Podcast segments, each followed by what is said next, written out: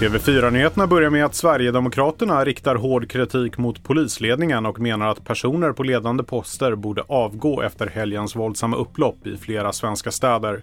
Samtidigt är partiet kritiska till vårbudgeten och anser att regeringen måste satsa mycket mer pengar på myndigheten.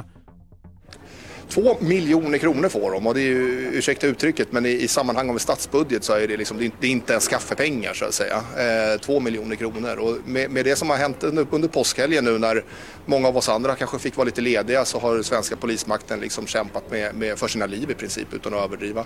Eh, och det är klart att vi, de behöver mer tillskott än så. Det tycker jag, jag tycker det känns lite tondövt ifrån regeringen. Säger Sverigedemokraternas riksdagsledamot Oskar Sjöstedt.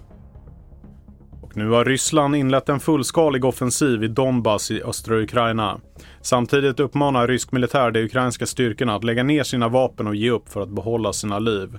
Ukrainas militär beskriver det som en ny fas i kriget.